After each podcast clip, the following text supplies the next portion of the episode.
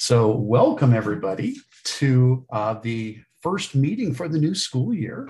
Uh, welcome to our August 2021 uh, Google Educator Group of Ohio meeting. This is a usually monthly meeting. Uh, we don't do much in, in the summertime, but uh, during the school year, typically a monthly meeting where we take a look at everything new in uh, Google from the last month share some uh, Google tips and tricks, and answer questions related to using Google tools in school.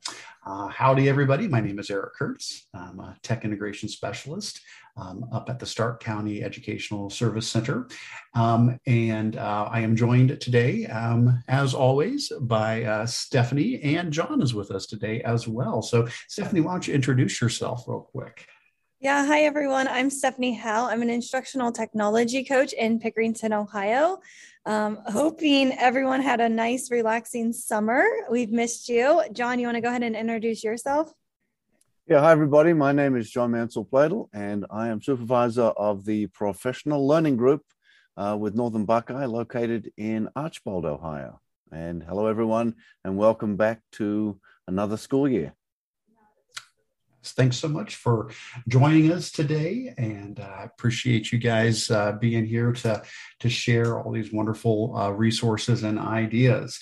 Uh, speaking of resources, all of the resources for today's meeting can be found in our Google Doc editable agenda. Um, and you can find this a couple of ways. Uh, you can get to it from the GEG Ohio website, which is at bit.ly slash GEG Ohio. If you head out to that site, um, you'll be able to access the agenda document there. Um, the site looks like this, and on the GEG Ohio website, uh, there's a section there for monthly meetings.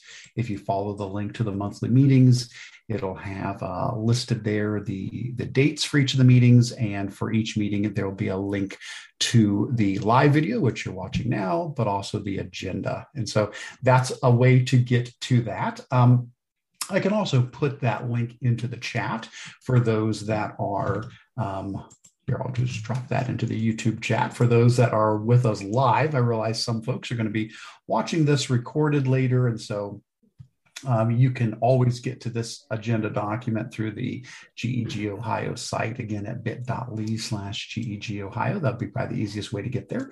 But for those watching live, I have uh, dropped that in. Oh, yep. And yes, Dan is saying we need to fix the date on the sign in. You know, Dan, we're, we're just a little bit out of. Uh, out of practice. We're still in summer mode. I will fix that as we get to that. Uh, speaking of which, so yes, so this is the agenda document that we would encourage you guys to uh, open up and uh, follow along as we work through our meeting today. It is editable, so you are allowed to fill things in this as well. For example, there's a section here with upcoming events. Maybe you know about a conference or a training coming up soon that we should all be aware of. Uh, there's a section further down here for show and tell, where we share cool resources. There's a community show and tell section where you can put some resources in there, uh, anything you'd like to share. And there's a Q&A section if you got questions that you'd like to throw out to the whole group. Um, but as one of the uh, first things that we probably should mention in here under the important links is the sign-in form, which I'm sorry, you're right. I, I did not, uh, uh, sorry about that. I did not update the date on that. So while we're chatting here, I'm going to fix that for us right now. So let's put in today's date, August 26, 2021. And again, thanks for catching that and letting me know. Uh, so yes, if you scroll on down to page two of the agenda under important links, there's a sign-in form here. Uh, this is what I use to generate the certificates of attendance for the meetings. So if you would take a moment to fill in your name and address and where you're from, and of course now the correct date is in there, uh, that would be fantastic. Uh, helps us be able to report uh, numbers to Google as to how many people attend the meetings, but also for us to give you certificates of attendance. Um, and that's it. So we're going to go ahead and dive on in uh, to our meeting here. We absolutely encourage you to um, uh, participate either by typing into the agenda itself or by using the chat in YouTube for those that are joining us live. Any questions or comments, please uh, share those there. So the first thing, um, we got the welcome and introductions out of the way. We talked about signing in. Um, we will remind you guys that we do have a, um, a Google group uh, that you can join. And I haven't updated the, the member count yet, so it might be more than that. I wonder if this will tell me real quick how many members we have in the group. Oh, 1102. Oh, awesome. So let's let's update that. How about that? Good job, everybody. So uh, we now have over uh, 1,100 members in our Google group. Uh, this is something if you haven't joined, I would encourage you to consider joining this email distribution group. Uh, the directions are in here as to how to join that group. It's just a great way to stay plugged in in between the meetings. If you've got a question or something to share, hey, there's over a thousand people there uh, that you can reach out to and connect with. It's a great way to stay plugged in in between our meetings. Um, and then um, our next section here uh, is any upcoming events. Now, some of these may be a little bit more Ohio centric, although not necessarily. So many things are virtual now that there's a lot of ways you can participate. Um, I, I, have a couple of things that I can mention real quick on here. And then, uh, John and Stephanie, if you know more about some of these other things in here and want to mention them, that's great. Could have been these got added by other people as well. Uh, but what I'll mention the upcoming events is I'm doing a webinar in a couple of weeks. Um, and I do have a link in here uh, for that with all the information. So on September 9th, so about two, two weeks away from now, I guess. Um, I'm going to be doing a webinar on um, creating automated certificates with Google Tools.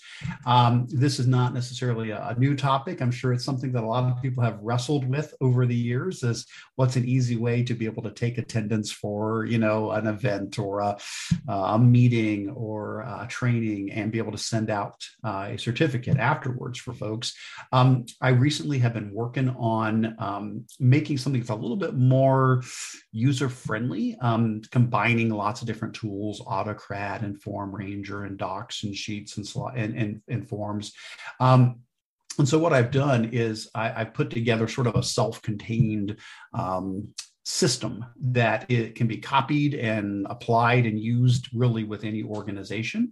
And so in this webinar, what I'm going to do is run through an example of what it looks like, what the final product look like, looks like, and then show you how to make copies of all the different pieces of it and to customize them to work for you. So if you're in charge of, you know, meetings, uh, trainings, uh, events, and you want to be able to easily take attendance and generate certificates for folks, um, that's what that webinar is going to be focusing on. So anybody is welcome to attend that if you would like.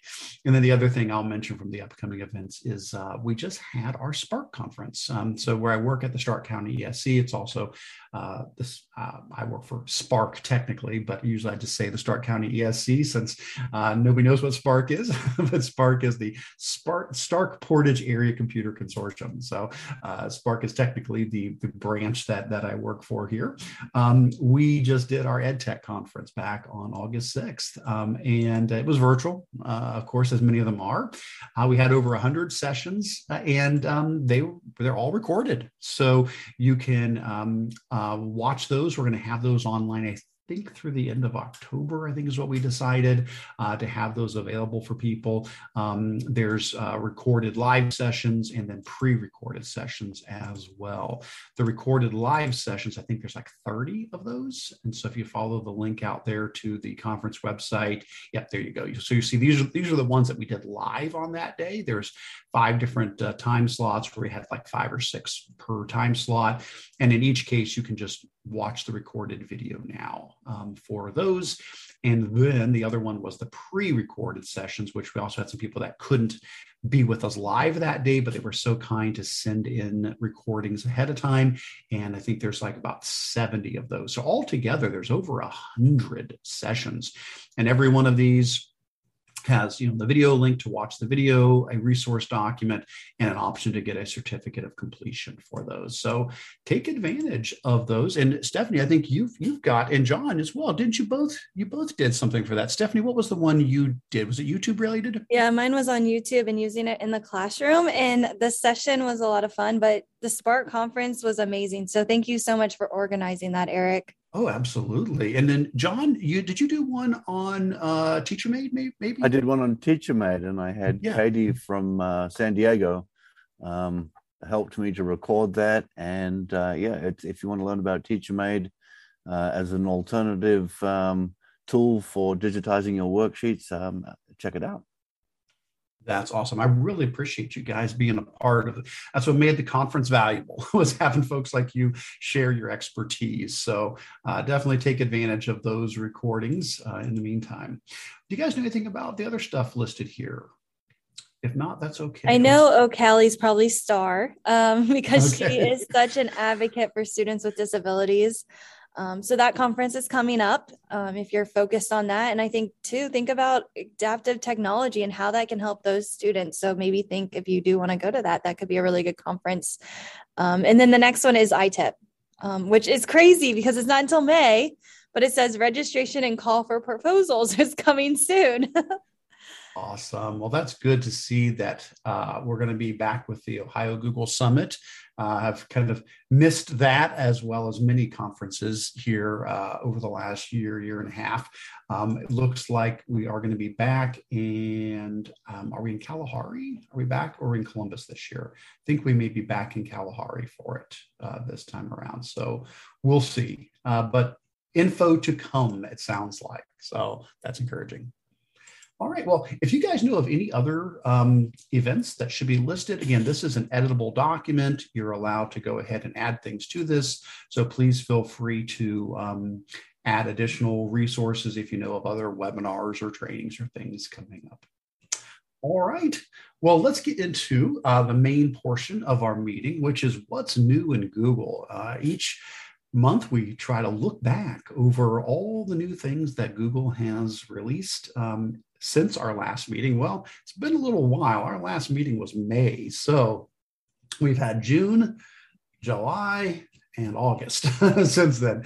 Well, that's a lot of stuff. So we're not going to go through every single update here. That's just way too much things. So what I tried to do was uh, pick some things that I thought were maybe some of the highlights and bolded those in here. So the ones that are in bold, those are the ones that we're going to be taking at least a moment to talk about each of those.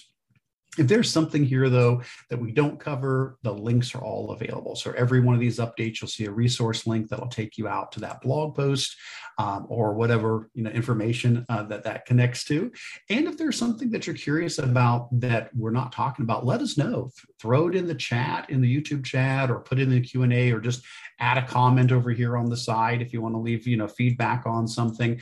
Uh, that would be that would be fantastic. So let's go ahead. We'll we'll jump on in. I'll, I'll kick us off with with the first one here, and then we'll just kind of jump back and forth. And uh, between Stephanie and I and John, at any point, feel free to uh, jump in and share some of your thoughts on these. Um, so the first update from way back at the start of June is just kind of a fun one, and that is always a good thing uh, yeah, to have some fun things added in, and that is new fonts for docs and slides. So uh, Google is always adding new fonts to uh, their collection of web fonts. Uh, I don't know when it was recently, it passed a thousand fonts, and I think now we're up to even more than that. But there was a, a neat blog post here letting us know that 60 new fonts got added in to Google Fonts. There's a list here showing you highlighting what those those 60 new fonts were.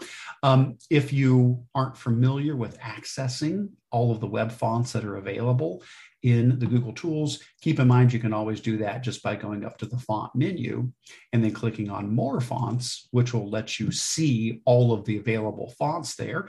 You can search and you can narrow down by different types of fonts to find what you look for. What I have enjoyed, though, a lot of times is just going out to Google's fonts website, which is at fonts.google.com. And if you go out to fonts.google.com, it's the same list of fonts, uh, 1,094 fonts.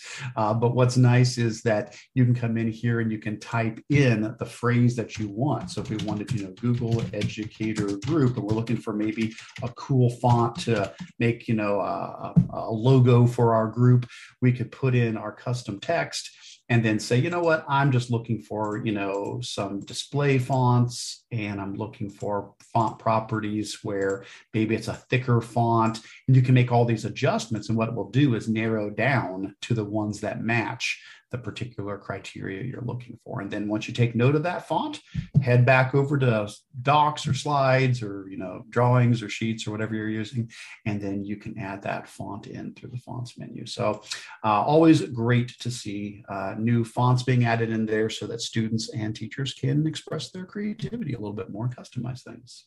Good stuff. I always love when a new font comes out. Yeah yeah I'm, I'm a bit of a fontophile myself. Uh, good stuff. All right. Well hey what's up what's up next year stephanie? So next we have replaced your background with video. Um, so before there was just the image that you could add to a google meet background and now you can have those like video gifs um, type of movement happening in during your google meets. Um, i've used it once but I haven't used it since. I have not either. I used, you're right. I used it once as well. I fired it up just to make sure it worked. Um, uh, but have not had an occasion to to use it since then. And hopefully they'll add more. There's only a few, right? There's only a couple. Yeah, there's only a couple in there right now. Um, and I think once they allow the customized ones, that could be really cool as you're trying yeah. to explain different things happening. Um, you can have that as your background. But you kind of have, I think, a couple. So like this party one is one of those options. I think there's a school one. I can't remember what else is there. Yeah, classroom party and forest. Yep, the forest. Yeah. And I think over the last few months, they've now got this working on mobile as well. I think at first it may have just been web, but I've seen updates coming out saying, you know, this now works on mobile as well. Mm-hmm. Awesome, good stuff. Um, we'll probably see a lot of meet things throughout today. I have a I have a feeling that this will not be the last update about Google Meet.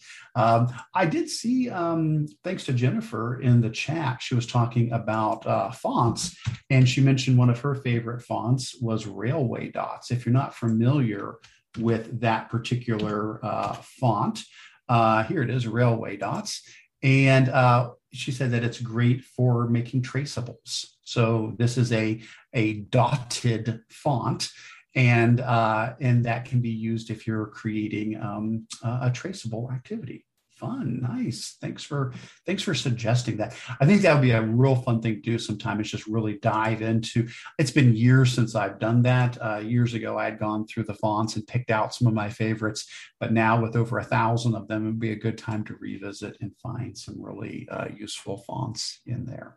Good stuff. All right, well, let's keep on going. Let's see what our next topic is. Uh, da, da, da. Next down, here we go. Invite uh, event invitees uh, will soon be able to RSVP with their join location, indicating whether they'll be joining a room uh, in person or remotely. So I think this is really neat the way that uh, you know Google is adapting their tools to this new hybrid type of environment that we find ourselves working in. This particular blog post covers a lot of stuff, but if you go down far enough in it, there's a spot. Here we go.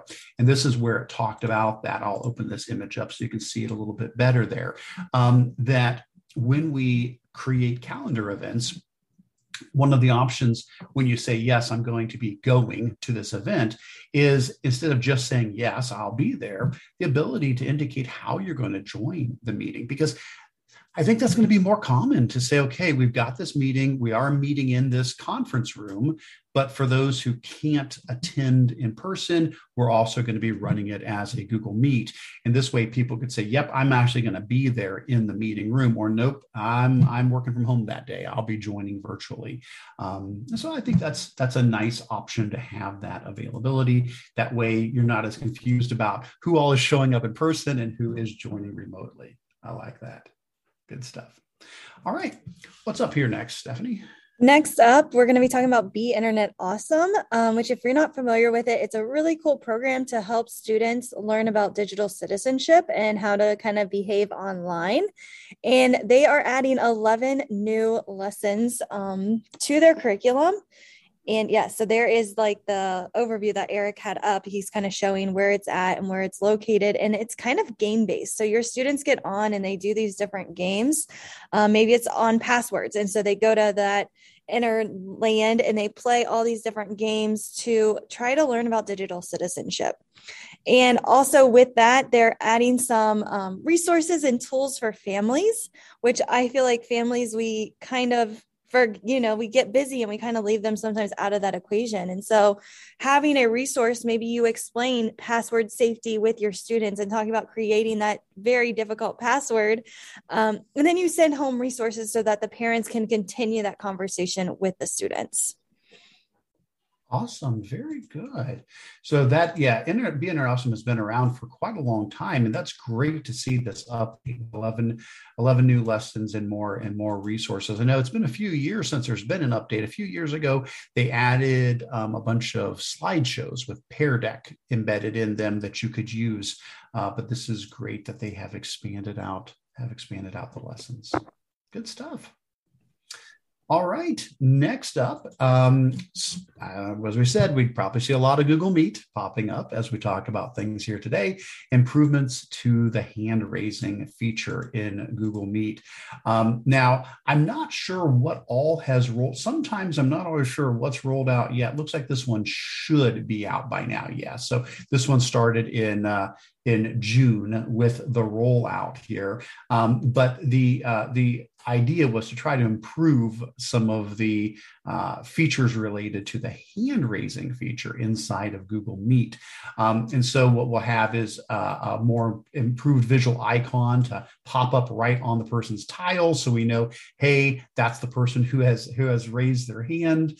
Uh, an audio notification for when the hand is raised, um, and then I thought this was cool the participant's hand will automatically be lowered after they speak. So when that person unmutes and says something, um, Meet will pick up the fact that, oh, yeah, you actually did say something. And so it'll automatically lower their hand. So again, just want to make sure that when people are in meetings that they feel like they have a voice that they can contribute.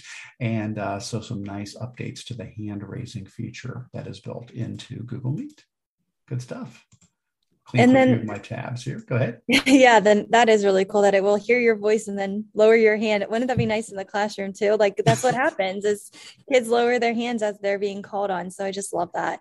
Uh, the next one is Google Arts and Culture. So, Google Arts and Culture is a really cool website. If you've never seen it, um, it has a lot of different museums. It's got different stories that are on there. And then they have also these like experiments. And so, right here, there's two experiments, and I might make Eric play.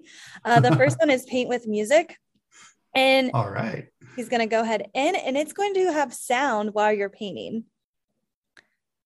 And so there All we right. go. Which yeah. one did you pick? The well, let's let's see. It's still loading it up. The little thing is spinning there, so it's still pulling it up. Here it comes. All right. I was like, doing the underwater one. So today. we've got sky, underwater, street, and paper. You were doing underwater. Sure, we'll grab yeah. underwater. And so the idea is we can choose instruments at the bottom. So we've got mm-hmm. a flute, a saxophone, a trumpet, and a violin, or a whale stamp. Nice. And then um, the, I guess the idea is we draw on the screen, and the higher we draw, we can even show the notes. The higher we draw, the higher the note, and the lower, the lower the note. So let's see. I will. And it has nice music as you're drawing. And then I can add in other instruments here.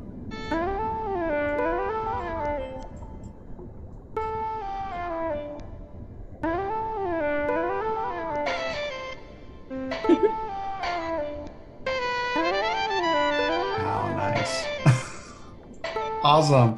So yeah, so basically we're combining art with music. That is so creative. That is really neat. And we can share our masterpiece that we end up creating there. Cool stuff. Yeah, so I was I was talking with a music teacher um, earlier this week, uh, one of the uh, our districts, and I think many people quickly discovered a lot of the value of these tools when they were trying to find things for their kiddos to do during lockdowns. And mm-hmm. uh, so these Google tools really got uh, got a work over, and it's nice to see these new ones in here as well. Yeah, and then this one's really cool as well. Um, you create different melodies on yep there we go. And then you can change um, to like beethoven or whoever. All right so we have bach mozart and beethoven and after i've played something i can ask them to harmonize with me. So let's see if bach were to help me out here. What what happened? So basically using ai and looking at everything they've ever written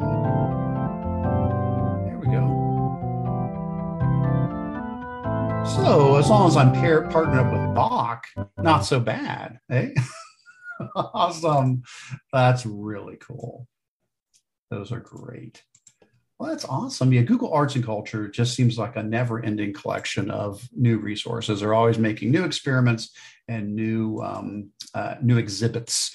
And I know it does sound like, you know, when you see the arts in there, you think just fine arts, but the culture part of it really also applies a lot to um, social studies. There's loads of primary source documents at the site as well.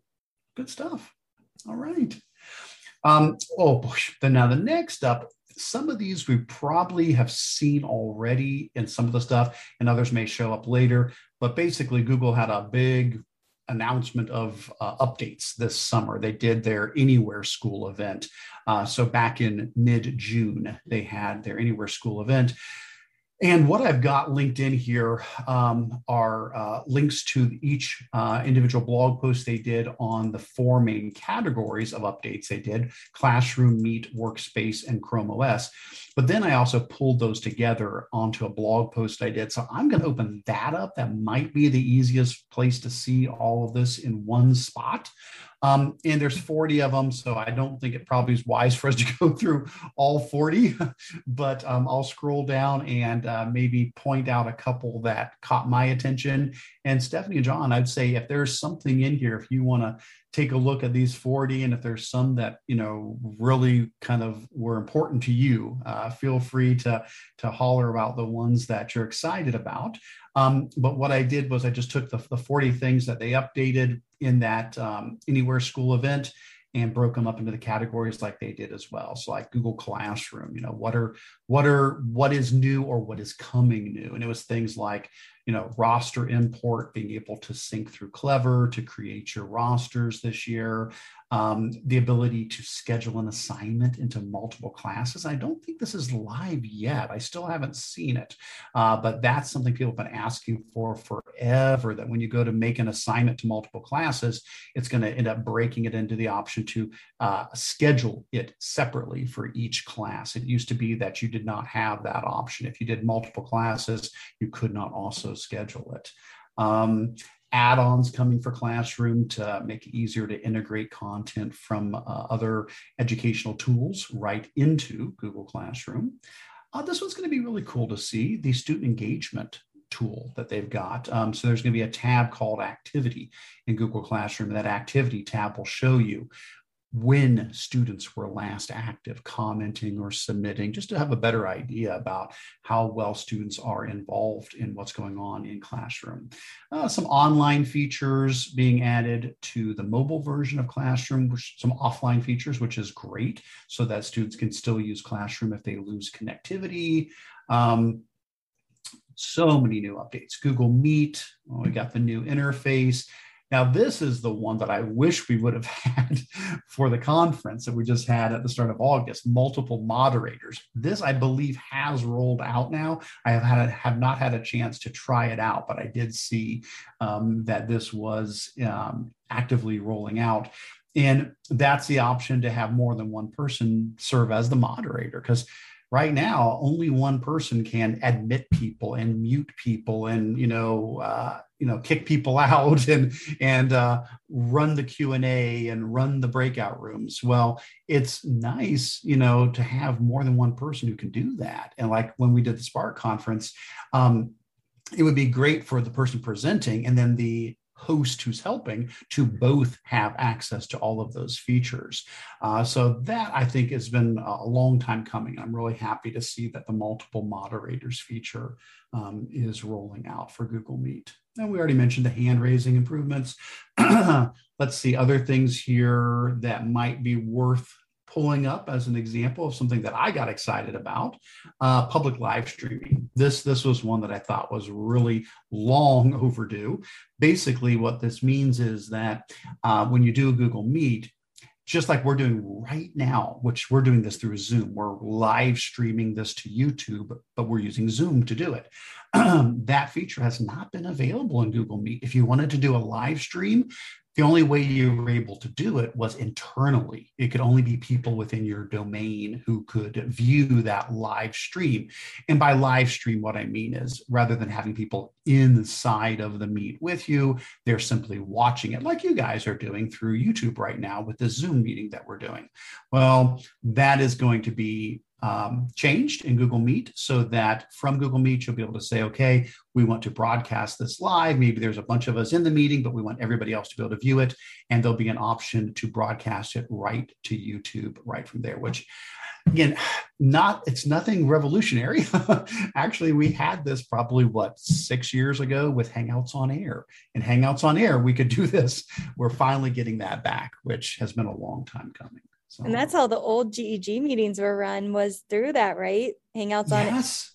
And we had to back. figure out another solution. yep, that's right, which is why we're using Zoom now because yeah. Zoom allowed us to broadcast to YouTube. Now, um, you know, will we switch over to, you know, using a meet instead? Perhaps, you know, I need to see it in action when this rolls out. But I'm really excited about this because I think this is really going to help with like conferences. Again, going back to the Spark conference we just had, um, that would be nice to be able to live broadcast it rather than saying the only way to participate is to be in the meet, which it, it, it worked fine. It worked fine this year. But to have that option, say, okay, you don't have to actually join the meet, you can just watch it while it's being live streamed. That's going to be really helpful. So I'm excited about that. Um, I did see Dan asked if those public live streams could be recorded. And Dan, I think the, the answer is yes. And the reason I say that it's I don't believe it's a Google Meet feature as much as a live streaming feature. That if you live stream something on YouTube, YouTube saves it. Like right now, I'm live streaming the Zoom meeting to YouTube, and I don't have to press a special button or something in YouTube. It's just because it's being live streamed, it will automatically save to my YouTube channel when it's done. So I'm hoping that's the case that yes, that it will it will record it and save it to your YouTube channel um, when the live stream is done. But again, we'll wait and see once that comes out. Other than that, um, let me see if there's anything else that I was really particularly excited about. Um, and then you guys, like I said, John, Stephanie, if there's things that caught your attention um, in those 40 updates, uh, let me know. Um, I would say other things that I got kind of excited about here. Oh my gosh, there's just so many things. um, so um, we talked about fonts earlier. Um, I was excited to see that we're adding new fonts to Forms. So Forms has been very limited in the fonts that you can use. Uh, we're going to be getting 20 new fonts in Forms to make them a little bit more customizable and person, personalized. I think that's that's awesome. And I know the autosave feature has rolled out now. So if somebody's filling out a form and can't finish it um, while they're filling it out, it can autosave and they can pick it up later and continue to complete uh, filling that out, which could be really helpful for a student who can't, you know, finish an, uh, an assessment all in one sitting uh, if you and- choose to turn this on. And yes, that autosave um, feature is really nice too when you, as the teacher, because we have the beta version right now in our district. Uh, if you have, as a teacher, make a mistake, you can go in and correct the form. So just like Eric with the date for today, for example, um, we forgot to go in and add today's yep. date. And so what you can do is you go in and update it, your kids hit refresh and all their answers are still there. Yes. There's been so oh. many times where there's been a mistake or questions required and it shouldn't have been. And the kids are like, I can't go past it because I don't need to put something in this box. And it deletes everything. and so now we can they can refresh and it saves all their answers. It's amazing. Yeah, that really is nice. that's, that's great. Uh, yeah. Um, and then uh, other than that, I think a lot of this stuff, uh, there's so many good things here. Uh, I would definitely encourage you guys to, to check through all 40 of those if you didn't see that event back in June. But I John, Stephanie, is there anything in those 40? I know I picked a couple that seemed to, you know, to jump out at me. Anything else you guys wanted to draw attention to? And I think it, it might have been towards the end of last school year that it came out, but I had occasion to finally get on some Chromebooks that I was helping a school with this summer. And I found uh, that the new improved screenshot capabilities on the Chromebook to be oh, magnificent. Yes. Uh, that's pro- I wonder, do we have that in this list here? Let's go down under Chrome OS and see. Looks like no, I don't have that in that list. But yes, you're right. That is a great update to bring uh, to people's attention. Yeah, the uh, the screenshot tool not same, will take a same, picture. It's the same but, shortcut that you had before, yep. but you now have controls, and you can actually edit the screenshots before uh, you copy and paste them into a document yep. or whatever you're going to do with it. So for a lot of teachers, I think.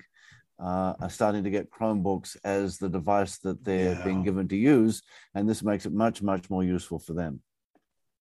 And it also records video if you want to do rather than just right. a screenshot. You can switch it into video mode and do a screencast recording as well. Awesome. Well, anyway, a lot of stuff there. Definitely check those out. Uh, it was a nice summary of the things that you know updates that had just come out at that time but also a neat look forward as to what to expect over the next few months coming out from uh, google all right, let's keep on going. What's up next, Stephanie? The next one is Google Sites. Um, so using a custom template in Google Sites, and I love this new feature that is, I think it's still rolling out.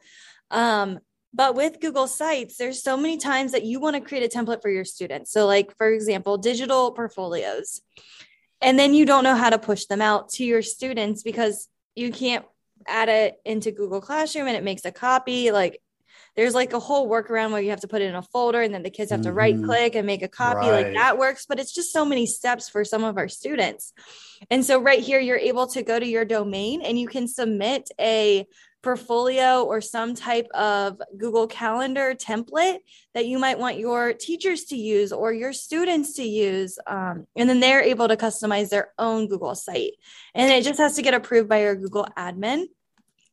And then also on that blog post, um, there was some talk about where, you know, like with a Google slide, you can make it at the end where it says edit to copy. There was some language right there where it says preview. I have not gotten this feature yet. Okay. I don't know if anyone else has, but I am like so looking forward to that feature because there's so many times where like a teacher's like, I need help with a Google site and I could just have a template ready for them right. to use, and then they can go in, add their own photos, add their own Bitmojis, add their own text, yeah. add their syllabus, and I can just kind of lay out like this is where you could put it. Um, so I'm waiting for that feature. How nice. And again, this was something again that classic sites had. Uh, mm-hmm. You could create templates in classic sites. And so when you went to create a, a, Google site, rather than starting from scratch, you could say, and, and, I remember doing this when I was at North Canton. We made, you know, a couple of, you know, sample templates like this would make for a good classroom website. And it had placeholders in it and they could make a copy and start filling it in just to save them some time. That's great that that is being added uh, to the new version of sites, especially since we are officially, you know, in the last few months of classic sites existence isn't it like end of december that classic sites will completely shut down? I think I so. Yeah, yeah, so only a few months you gotta gotta i've been converting sites. That's what i've been because i'm sure many of you noticed I know we joked about this before, but our conference site was on classic sites. So yes, I, I was like saying we're going to get as much mileage out of classic sites as we can. So I've been going through and starting to convert a lot of the old classic ones over finally because uh, we got to do it. but awesome. Glad. Eric, is there any word um, whether they might add tables back into the new Google sites? Now we're still missing some things, aren't we? Yeah. Like um, page level permissions, we don't have those yet. Um, there's no option to put in what you would consider like a blog into Google Sites, like the old one had. Um, and I'm sure there's a few other things that I'm that I'm missing as well. You you said tables was one of the things that you were uh, missing. Yes, and and there are workarounds. I mean, you can embed a um, a Google Sheet sure. in there, and that works. But uh, if you just want to put a quick table in, and I noticed that on the front uh, page of your Spark conference, there's a table right there in the under the heading. Yeah. So uh, it's it's useful to be able to organize your content that way. Right. I suspect it's because they have to give the mobile um, compatibility, and tables do not play well on on mobile phones, unfortunately. Oh, you're right. Sites definitely is mm-hmm. designed now to work well on any device, but that could mean that right, some of the features need to be, you know, changed a bit so that it will function properly and display properly on a tablet versus a phone versus a regular desktop or laptop. Awesome. Well, good stuff. All right, let's see what we have up here next. Um, okay, so this next one, hopefully all of your admins are aware of this. Um, if uh, if not, this would be a good thing to ask them about. Um, so back at the end of June, Google announced that they are uh, rolling out some new age-based access settings. Now, at first, this doesn't sound like something that you know should warrant a whole lot of attention like oh that's good. That's that's great. They're trying to make things safer for students. And so okay so they're going to limit you know if a student is under the age of 18 there's certain things that they will not have access to. Um, now what those things are that's kind of you know up for some discussion as to whether you know that makes sense. Like for example uh, if somebody's under 18 for example, they will not be able to use YouTube as a content creator. Like they can view YouTube, but they won't be able to post their own videos or uh, comment, um, you know, on videos in YouTube. I think the other thing somebody mentioned recently was Blogger. Blogger will not be available to students under 18. Now you may say, Eric, that's fine okay maybe you know we can have some discussions about whether students under 18 should have these abilities the issue here is and this is what's really important so I, I hope nobody misses this.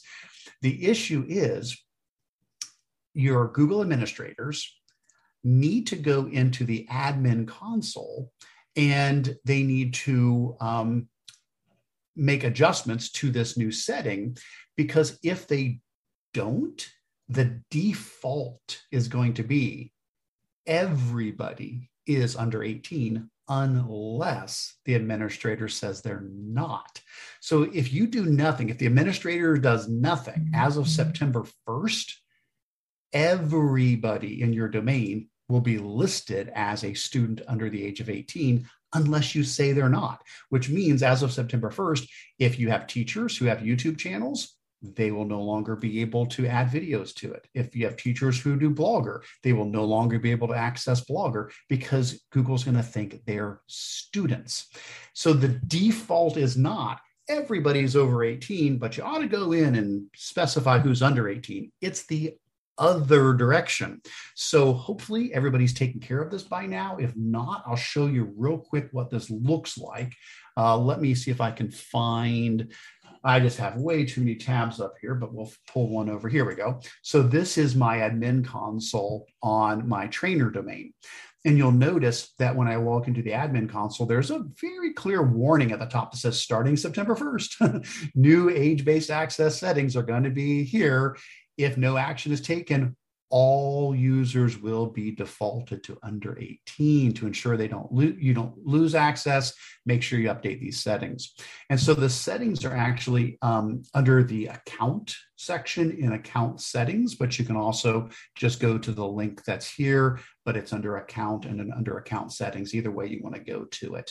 And under account settings there's a section called age based access settings where you can go in and say okay, for my domain, all users are 18 or older. And then you can set that. Then you can go into individual OUs underneath her. So staff, yes, they're all over 18. But then like students, I could say some of these are under 18 and I could, you know, I could override that on my students here. Now, I don't really have this is my trainer domain. I don't really have students. It's only me. so there's there's nothing really there. But on our county uh, domain, I did go in, and that's exactly what I did. I drilled down to the students, and I set them to being under 18, and then everybody else I set to being over 18. So again, you need to do that, and if you don't do that, unfortunately, um, you're going to have probably some really confused people come September 1st when suddenly staff are not able to access some of the core settings and features that they've been using in the past.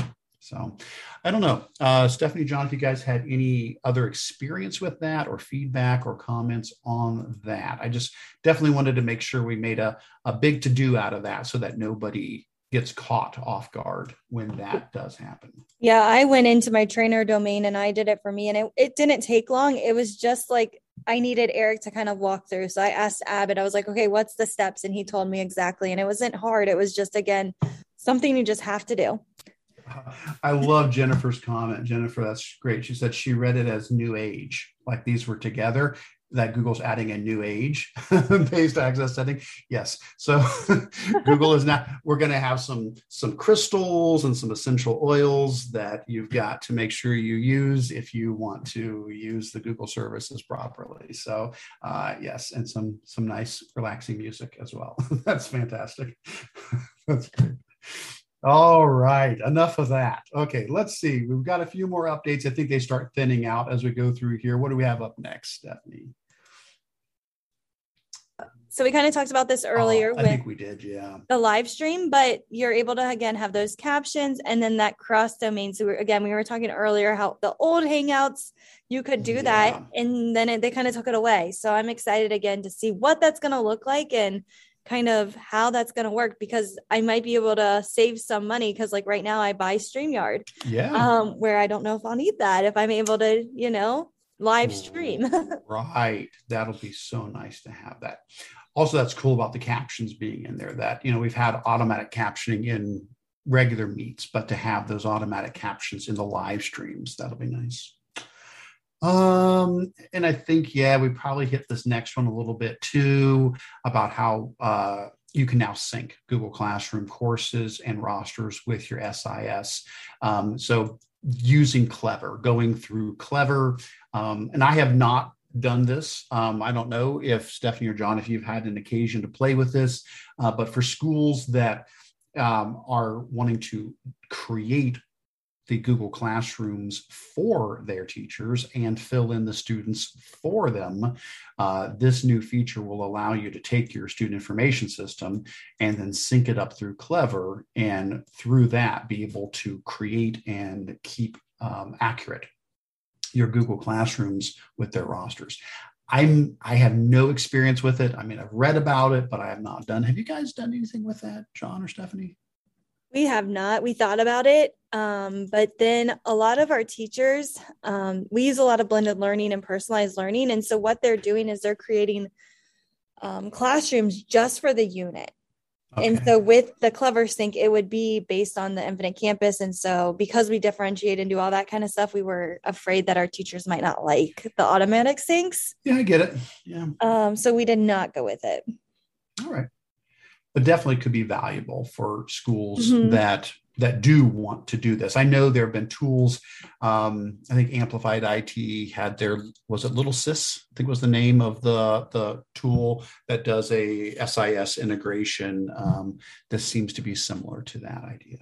And I think too, if you have a student that continuously lo- like exits your classroom, this way they're constantly resynced in.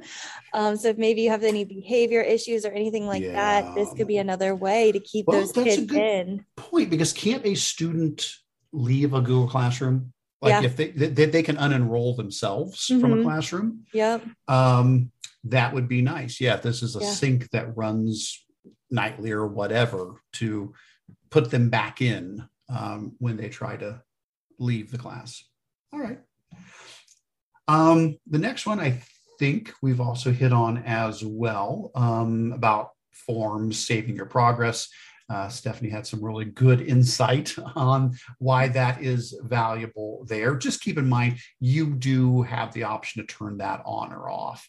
Um, and um, if you haven't seen that, it should be trying to remember where it's at in the settings here. Is it under the regular settings gear? Do you guys remember where that's at in there? Um, there it is.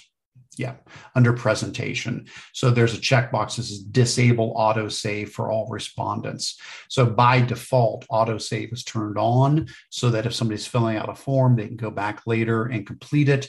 What if you have a situation where you don't want that? Maybe it's a particular assessment that you want them to finish just during class and you don't want them to have additional time afterwards on it, you could go into the settings and forms and you could say, let's disable the autosave. And that way, you know, they won't be able to continue to do that. All right. clean up a few tabs here. All right. Uh, what are we up to next here? Do you know anything about this? Uh, unlocking new ways to collaborate with Google Workspace in Miro. So I saw Miro at ISTE. Sandra okay. Chow, she did a session um, with Miro. Okay. And I've never even heard about it until her session. And it was actually really cool. It kind of reminded me of Jamboard a little bit. Okay. Um, so it's like a whiteboard. And then you can go in and it's that collaborative space and everybody can kind of brain dump their different ideas. And now they're just kind of partnering with Google and it'll be available to add as a integration. Interesting. So I wonder if they're so they're saying collaborating on a Miro board during a Google Meet call that this is getting um, baked into Google Meet. We already have Jamboard in Google Meet as well. So do you think this is just basically another option, just another whiteboard you can use if you prefer Miro over Jamboard? Yeah, I think it's just another option. Um, I was trying to look at what are like I know I love the Venn diagrams. I think it's Tony Vincent makes like with Google Slides versus yeah. Google Draw. And so I'm hoping someone can make a Venn diagram for me, like what are the same, what's different um, between these two tools that we might be able to use. And this one kind of reminded me more of like Trello type of work, like where you're project planning of like who's going to do what, whose action steps. Um, okay. Where I feel like Jamboard is kind of, again, just that whiteboard. All right.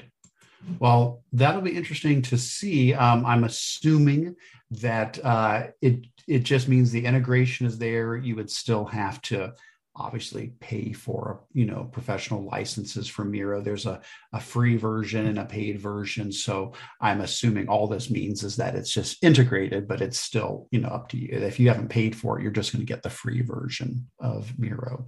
But interesting to see google doing that uh, which you know that actually i think ties in kind of interesting to the next one which is um, this new tool called cursive from google for handwritten notes on Chromebooks. And I guess what I mean by tie in is the idea that it seems like sometimes Google will give more than one tool to do the same thing. So just like we've already got Jamboard, but now we can now put Miro inside of Meet as well. Well, this cursive uh, progressive web app uh, for Chromebooks is a, a note taking app, but we already have Google Keep and we've got Jamboard that's kind of like that as well. There, there's definitely some crossover already, especially with with Google Keep, I would think. Um, but this is um, looks like just a, a, a much more robust note taking tool, um, showing how you can do things um, like I see they've got the uh, let's see what they show here. It looks like we've got some different categories and then we can drag things around. I think they were showing, yeah, there we go, like being able to circle something and move things and delete things um, that is like, yeah, here they're crossing through the word courage and it, and it will delete it, you know, at that point. So uh, a little more robust um, handwriting drawing tool than what we have with Google Keep but it's always brings up those questions you know like okay so you know what does this mean for the other tools you know that we've been using? Is this going to be a you know a, competitor for something like keep or are they eventually going to take some of the features from this and bake them into keep? Right now um, just on chromebooks and i think they're just rolling it out first on this particular HP Chromebook, but I mean, my guess is it'll be available to use on any Chromebook that is a you know touch enabled Chromebook at some point. And I think an interesting data point is that uh, touchscreen Chromebooks are becoming much more popular.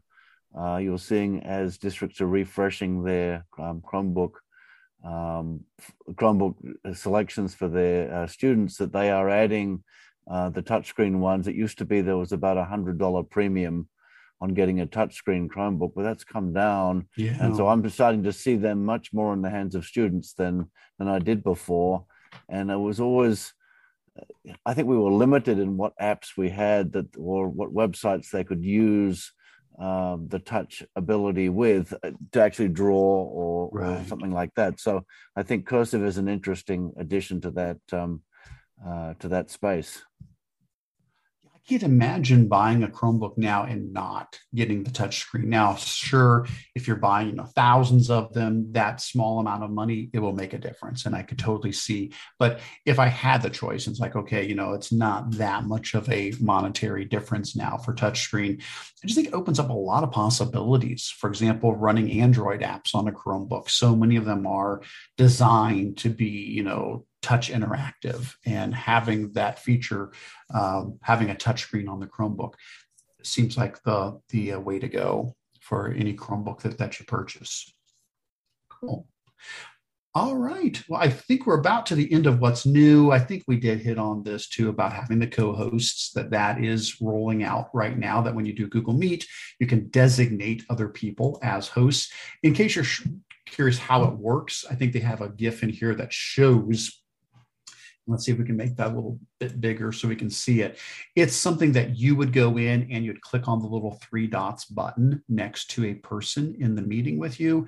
And then from that three dots button, you can choose the option that says add as co host. So you can give co host abilities to anybody else who's in the meet with you, which just means then they can do other things like muting people or creating breakout rooms or um, you know kicking somebody out of the meet if they need to which is nice to have other folks who can help manage that as well. Good stuff. And I think the last one here sounds kind of similar to what we were talking about earlier with attending a meeting uh, in calendar, but in this case, it's uh, showing where you're working at that day. So inside of Google Calendar, uh, this won't be till it says looks like August 30th. So soon we'll have this option. We can go into the settings in Google Calendar, and in addition to setting, you know, which days of the week we're working and what are our hours, we can also we'll have an option in here to enable location and say on Monday and Tuesday I'm in the office. On Wednesday I'm working from home. You know, and so again, if somebody's just looking at your calendar, they can quickly see, oh, Eric's not in today. That's right, he's working remotely today, for example. So. Uh, just cool to see how that's becoming the new normal that we're having those kind of features uh, available in our products from Google. All right. So let's pause there for a second. I know that was a lot of stuff. Uh, Stephanie, John, anything in there that we didn't cover that you thought was worthy of uh, chatting about? I know we hit a lot of things. Or did you see any comments in the YouTube yeah. chat that we should address? Matthew uh, shared in the chat that uh, Miro specifies in its terms of service that only users over the age of 16 are intended to use that platform. Okay. Oh, that's good to know. So it sounds like more for like staff to work together on planning and brainstorming rather than student use. Hmm. And then Brandy in the chat, she said, um, Little Sis has been great because teachers can choose to accept and decline the auto rostered class. Oh. So I don't know if you can with the Clever Sync type classes or um, what, because I know Little Sis is a different program. Yeah. It says it's not flexible with enrollment, Little Sis. All right. All right. Excellent. Good stuff. Well, folks, if there's anything that we missed in that section that you want to talk about, uh, we're going to move on now to our show and tell and our Q and A. Uh, but if there's something we skipped over, definitely follow the links. Every one of these goes out to a link from Google or 9 to 5 Google or you know one of the blogs out there with information. But please feel free to ask us a question or throw something in the chat if you want us to uh, revisit any of these topics. Um, but let's go ahead and move on to our show and tell. So basically, show and tell is a portion of the meeting where we just share any cool things we've come across. Where you know this last section was what's new, what are the updates coming. This is more what's a neat new extension you've come across, or uh, a great website, or a creative way to use Google Tools, really anything uh, that that you want to share from the you know last month or so. Uh, I've got a section in here, so does Stephanie and uh, John does as well. Sarah can't be with us today, unfortunately. Um, and then there's a section here for you guys to share. And thank you. Looks like some folks have been doing that. That is great. Please feel free to come here to the community show and tell section, and you guys can drop in some links there uh, that you would like to share. I'll go ahead and kick things off with this, and then um, I'll turn it over to Stephanie uh, to run through her show and tell, and then uh, John as well, and then we'll take a look and see what you guys have shared from the community. While that's all going on, keep in mind the Q and A is available, and uh, please feel free to start throwing in questions there. I see if you have started to come in. If you have answers, also feel free to type in answers if you've got some feedback for folks. So to start off with the uh, show and tell, uh, I don't have a whole lot of stuff in my list here this this month. Just a few things to mention. Um, so on my Control Alt Achieve site, um, I have posted uh, two webinars recently, and these were from the Spark conference. Uh, just another way to easily get to them. So uh, one of the uh, one of the sessions I did at the Spark conference was stop motion animation with Google Slides. And so uh, this will allow you to watch that one hour recorded session uh, on how you can use Google Slides to create stop motion animations. It's just such a fun way for students to be able to take a concept and express it um, and uh, be, be creative in doing so. So this takes you through all the steps of how to create the Google slide with the stop motion animation, how to add shapes and images and text and even audio, how you can use Mote to build audio right into your stop motion animation. So really cool uh, project for students. And the other one is my uh, ever popular hipster Google session that I, I, love to do. The hipster Google one is the lesser known Google tools. So it covers a lot of things that Google has created that just aren't as well known as Docs and Gmail and stuff like that. So I think there's like 60 or so tools that I've got in this particular uh, session and uh, the video uh, from the Spark conference is embedded there, as well as, of course, the resources that you can get to. So, um, all of that, of course, you can find on the regular conference website from Spark, but I did go ahead and break those out separately. And then um, over the summer, I had a chance to be a guest on a couple of podcasts. And so, just want to get these on your radar as far as if you're always say, hey, I'd love to love to find another podcast to listen to. Uh, here are three tech related ones. There's the Easy EdTech podcast, EdTech Distilled, and TLC Ninja. And so all of these deal with EdTech in one form or another. Again, I did get a chance to be a guest on those, but I'm, I'm recommending them as podcasts in general, not just not just the episode I was on. you, I would encourage you to check out everything that uh, um, they've got on on those particular podcasts. Um, other than that, I did throw in just a couple of things that had caught my attention uh, here recently. Um, one was I love the website Google Trends, and Google did a really neat blog post because it had been, um, I think, maybe it was 15 years. That's why they did. Yep, it's yep. Google Trends 15th anniversary. So they did 15 tips on making the most out of it. So Google Trends is one of those sites that I include in my hipster Google session. How about that? It's 15 years old. That's awesome. um, but it's still a lesser known site. Basically, Google Trends is a website where you can see how searching has changed over time. You can put in any term or terms that you're interested in, and it will show you the relative frequency of how popular that term has been over time. Um, this is a really neat way to take a concept you're learning about in class and see uh, from state to state, from country to country, from year to year, how interest in that topic has changed. Well, this blog post just gives you some nice tips and tricks to say if you haven't really used Google Trends much, here's 15 tips to make better use of it. Maybe some of the lesser known features on the site. So uh, definitely check that out, especially if you're not familiar with Google Trends. Another thing uh, that got launched over the summer was a periodic table from Google. So uh, this is part of their experiments that we talked about earlier. This is one of their arts experiments. And um, it's a 3D periodic table. What I mean by that is you can go in and pick on any element. And what it will do is give you uh, a little bit of trivia about that element, give you the key stats, but then it gives you a 3D model showing what that uh, element would look like, the atomic structure of that element. Now, on a web page, that's what it looks like. If you pull this up on your phone, you can actually do that whole view in 3D option where you can see it, you know, in AR superimposed, you know, in your environment. And that'll be another way to get an up close personal look at any of these particular elements. So uh, that's Google's periodic table that they launched. And then lastly, this one I just heard about. So I really don't know much about it yet. It's something that I'm uh, wanting to dig into. I signed up for early access it's a new product from Google called Newsletter. So it's their their take on a newsletter.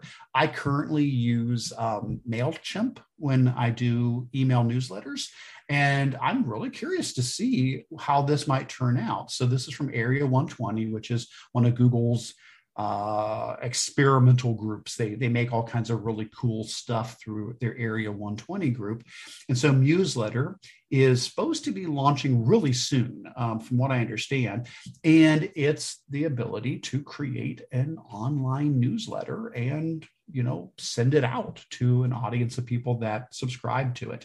Um, sounds similar to things like MailChimp, um, but I'm really curious to see Google's take on it. And if it's something that uh, I don't know, it'd be awesome if it's free because uh, MailChimp isn't. I mean, it is up into a certain point, but you know, once you have any significant amount of subscribers, MailChimp is not. So uh, this is one that I'm really curious to look at because I get that question from schools sometimes. Hey, we'd like to have a newsletter. And yeah, I know we can just do a Google group and do an email, but maybe I want a newsletter that's a little bit, you know, more attractive or something. Um, and I typically point people towards something like Smore or MailChimp. Uh, this will be neat to see how this compares. So we're gonna see. We're gonna check that out and see uh, how that turns out. All right. Well, Stephanie, how about if we turn it over to you and I will give up sharing and let you share, and that way you can uh, share all of your stuff here. That sounds great. All right, let me go ahead. It says the host is disabled. oh, sorry about nope, that. You're good. Sorry about that. All right. All okay, right. Now I so can. That you should be able to share now. Thanks. Okay, it's coming. Can you guys see it? Looks great. Isn't you. it sad that we still ask that question? Like, can you see uh, my screen after like a year yeah, of? I think we COVID? always will, and it's a good question to ask. yeah. Um, so right here is my digital notebook that I've um, sent out to my teachers, and it's just again ideas. And this is this year's motto I've sent out last year's and last year's GEG meetings, but feel free to look at any of these links and resources. But I'm just going to hit a couple um, that are kind of hot topics for teachers. The first one is contact groups. So, a lot of times teachers want to create newsletters. So, Eric went over um, talking about newsletter. Well, with contact groups in Google, your teachers can set up their um, parents and create that contact group to send out a newsletter. Um, so this video right here walks through how to do that. And you just go in and um, your contact area. Let's see if we can get past this ad. And once you are um, in your account, you again, you can go into your contacts, you can set up a group and add all of those parents. And what I tell my teachers is send a uh, Google form home with the students, have the parents fill it out with the email that they want to be emailed a newsletter to. And then they just take that Google form, they add it right into their contact groups, and then they're able to quickly send out information. So, for example, maybe it is cold in the building. So the teacher can go in, hey, bring a coat today. And then the students will have a coat. And then that email group's already set up. The teacher doesn't need to go in and individually type every single parent email. So again, that video walks through it. Um, a lot of teachers wanted to use this template. So feel free to steal the template that I created. Um, it just kind of goes over the contact information for the teachers, a note from the teachers, what they're learning this week, what's upcoming important reminders, and then kind of if there's any homework or anything that um, students can expect for the week. So again, feel free to use my template. You can customize it. And then over here, you can add Friendmoji. So if you co-teach with another teacher, you might want to just send home one newsletter instead of five different newsletters that might kind of help parents with all that information. And so with this, it goes over how to create a Friendmoji and you can have multiple teachers all on one page. Um, so there is the newsletter with contact groups. The next link um, is a prior knowledge game. This one's really fun. One of my teachers, she um, was doing this activity. Three students are on a team. And I think sometimes with COVID and all of the stuff that's kind of happened this school year, we sometimes forget that students might have different prior knowledge uh, depending on their situation from last school year. So, three students are on a team. You have a runner. So, the runner is running back and forth. You've got a scribe who is writing on paper with a marker, and then you have the researcher. And so, you give students a topic. So, maybe you are teaching um, William Shakespeare. The student is researching. So, that's one student you have the runner that is communicating that information from the researcher to the scribe. So all students are working together on this activity um, to explain the different project. And again, here's a video if you want to go back and reference it. But students are working together. And at the end of the game, every you like gain points by most accurate facts. So if you have the most accurate fact, you win a point. And so again, this team with the most accurate facts wins the game. So it's just a great way to kind of build that prior knowledge of your students and kind of see where are they at and then they're also working together as a team. Then the next one um, is one of my favorites is Can We Talk? This is a true colors personality test. And down here in the YouTube description is those step by step resources um, from Stephanie Rothstein. And what True Colors is, is it's a personality test. It quickly allows you to know your students by personality. And um, it, this again has step by step by step directions on how to do it. And there's a video that I've created for my teachers to walk them through this. Um, and it's just a great activity for the beginning of the year. And then once you do all that, if you watch the full video on the home screen, it tells you how to give feedback to your students. So, for example, if your student is a green, that means they ask a lot of questions. Uh, they need to know the why of a lot of things. And so, when I'm giving feedback to a green, I might start with asking them a question Why did you put this here? Why did you do this? And then it gets them thinking about that activity, um, and you're giving them feedback in a better way. Whereas if somebody is a blue, that means that they're more emotional. They like those relationships. They're all about people. You need blues in your life to check in on you, uh, to make sure you're doing okay. And so when they get feedback, they need like that positive the negative, and then a positive. So they need that feedback sandwich. And then there is uh, the gold, which is me. And so that person, like they they know the rules, they know exactly the procedure of how it's going to be. And so you need to kind of talk to them with details and use structure when you're doing so. And that's how we're all different. And that's kind of we need all these different people. But it just is really helpful when you are giving feedback to students. So again there's a test there's two different types of tests. There's one for uh, high school middle school students which have 40 questions and then there's this elementary one with 11 questions. And then it walks through how to set Autocrat so that the students get their results and their certificate of their colors. And then there's a ton of activities down here that you can do with your class to kind of celebrate and create that positive culture and team building in your classroom. So this is such a fun, fun um, activity for this. And then um, the next one is Connect Four with Mote. Um, so I recently presented at the Mote conference. It was really fun, and I did bingo.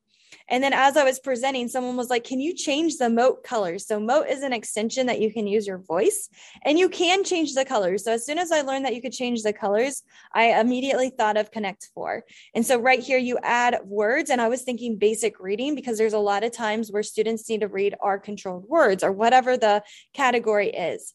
And once they add those words, um, you can go in and you can recolor the Mote. So you've got player one is purple, player two is blue, and then you can play Connect Four. And it's just a fun and engaging way for students to work together. And again, on the YouTube description is um, the link to the Google Slides. So if you are interested in playing, feel free to make a copy and use this template as well. And then um, classroom sites. So we did a session on classroom sites. And I know we talked about updates with Classroom, and this uh, session, I learned a lot. Ashley um, Holcomb, she's a counselor in my district.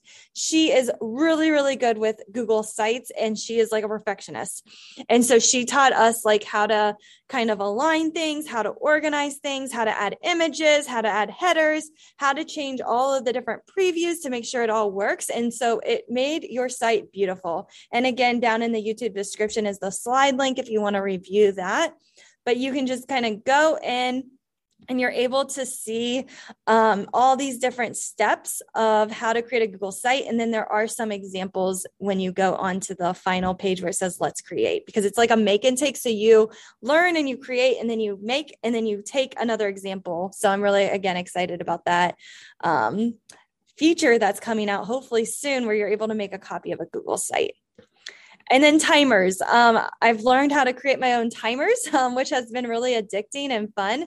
But I have two videos on how to do that. And then right here are just some fun timers from SlidesMania, her themes, and just added some music from uh, either WeVideo, and the students then have a timer. And so then they can listen or work during that time. And I've really learned at the beginning of a school year, using timers can really help students get those um, procedures done and get them where you want them to be. So timers can be a great way to kind of get those classroom routines down and um, get them kind of organized in a way. Um, image placeholders is also a new update. And I am in love with this new feature. So right here, uh, it will allow you to put an image in exactly that shape. So you don't have students having to resize or anything like that. They just go in and they add their own shape. So to do that, um, you could use this template. I was thinking like a before and after to show the growth of the student. Um, but I'm just going to go ahead and do a blank slide. And then I'm going to go into slide edit theme. And now that I'm in edit theme, I'm going to go into insert placeholder. And then there's in this image placeholder. You can do rectangle, rounded, or an oval. Let's go ahead and do rectangle. That's kind of rounded. And now when I go back out here, my students can upload an image from their computer. They can add their own uh, image using the camera and, or they could search the web. So if I search the web and I do cats, I could add this cat picture right into there. And again, it's going to format it to exactly that shape that I have on my Google slide.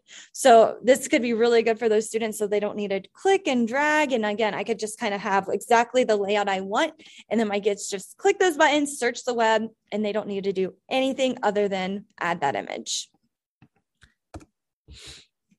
And then um, classroom headers. So I know Google Classroom is kind of popular right now because a lot of teachers are working on their classrooms. Um, so right here, it just talks about creating custom headers and setting all of that up. So there are some templates in this slide deck. So feel free to um, learn how to add animation, learn how to um, maybe use Canva to create these beautiful classroom headers. Also using them for announcements, just to remind students of upcoming things could be really important as well. Um, so if you're interested in getting some creativeness in, here are just some Google Classroom ideas and uh, ways that you can kind of improve your Google Classroom headers.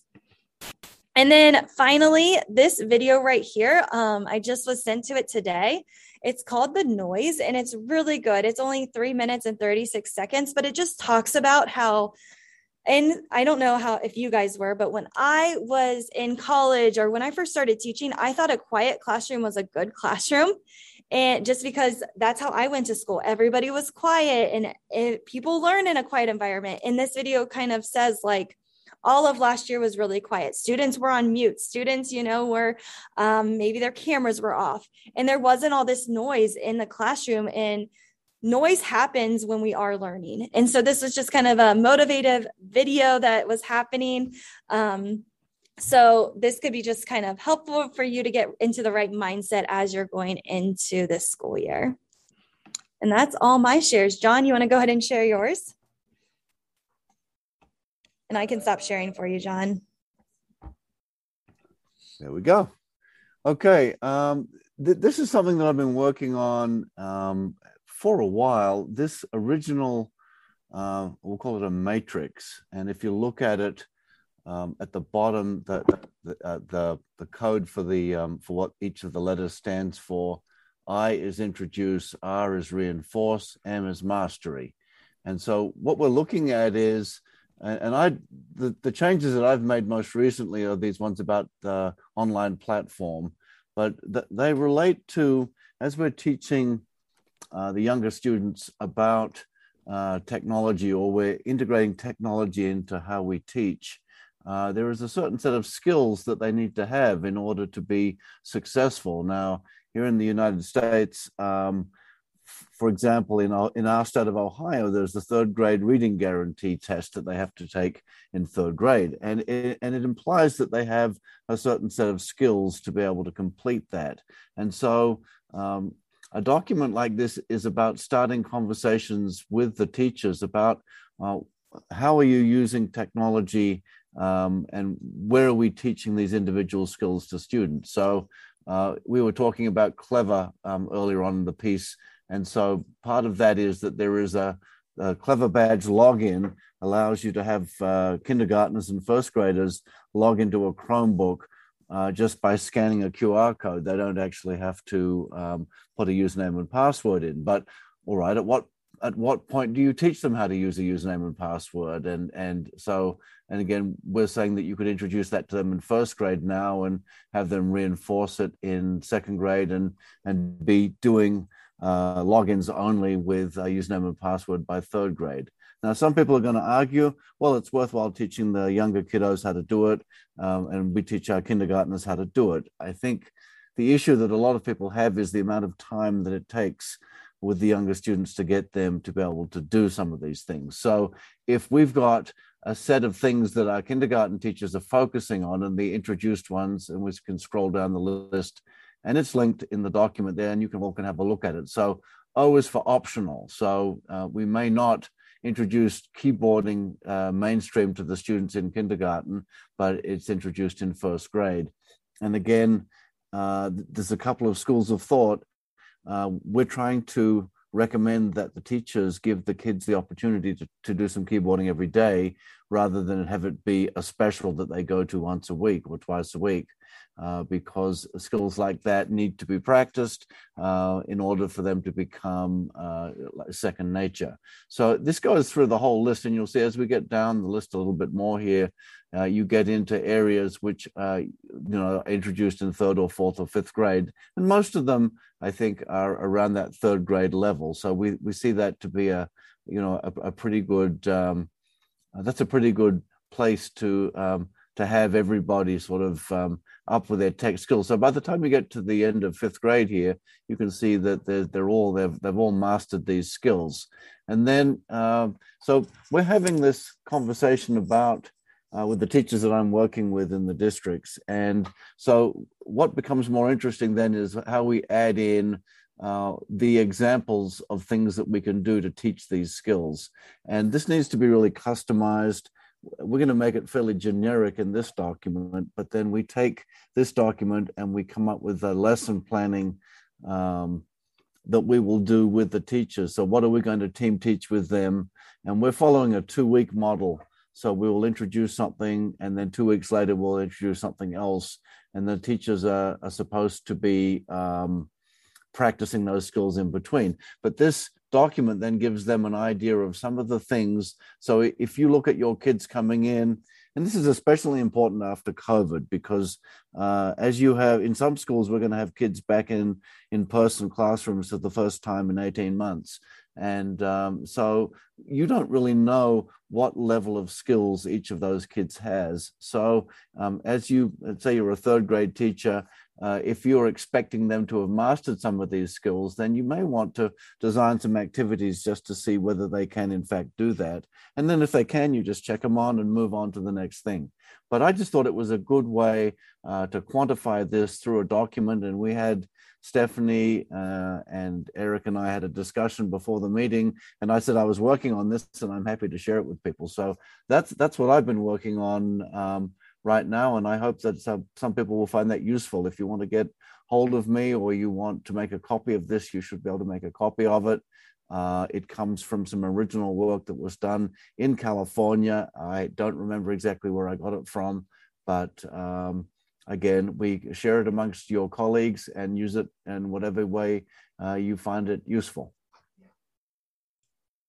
And back well, to you, Eric. That's that's awesome. Um, yeah, I, I know just what you're talking about because I came across that same original, uh, the ones when I've worked with schools and worked on some of these scope and sequences for tech skills.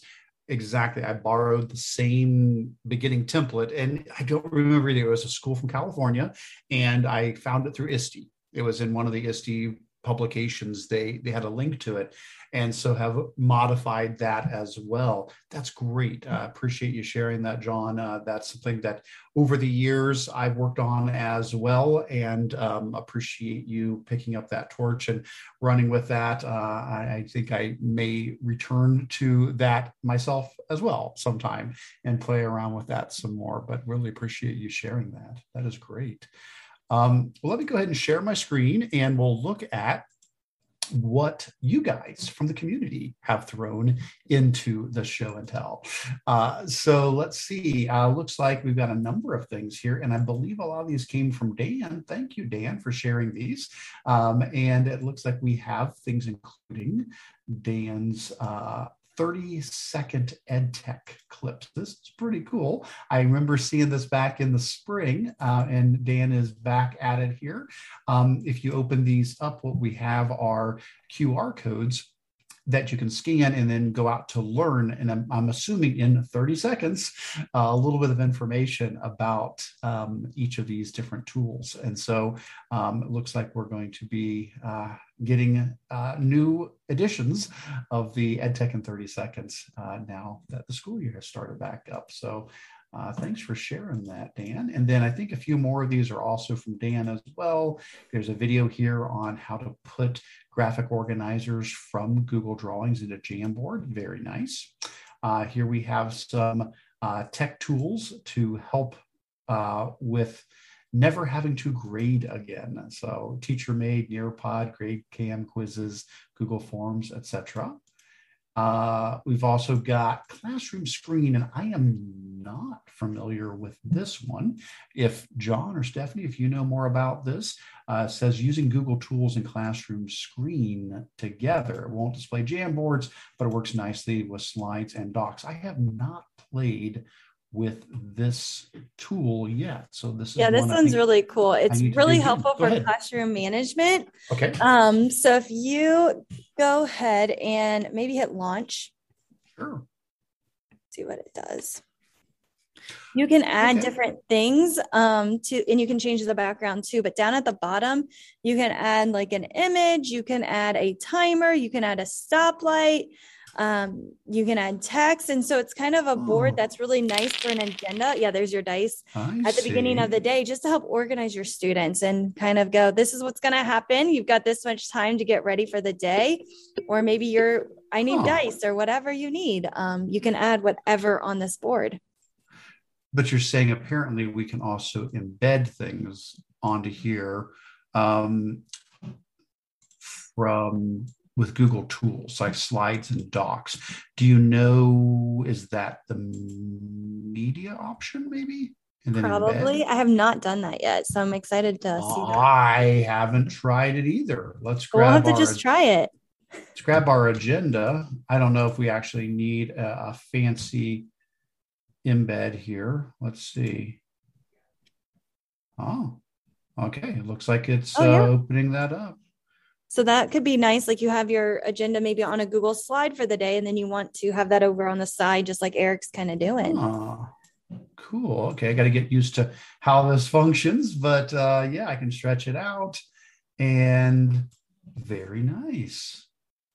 Cool stuff. Thanks for sharing that, folks. That's awesome.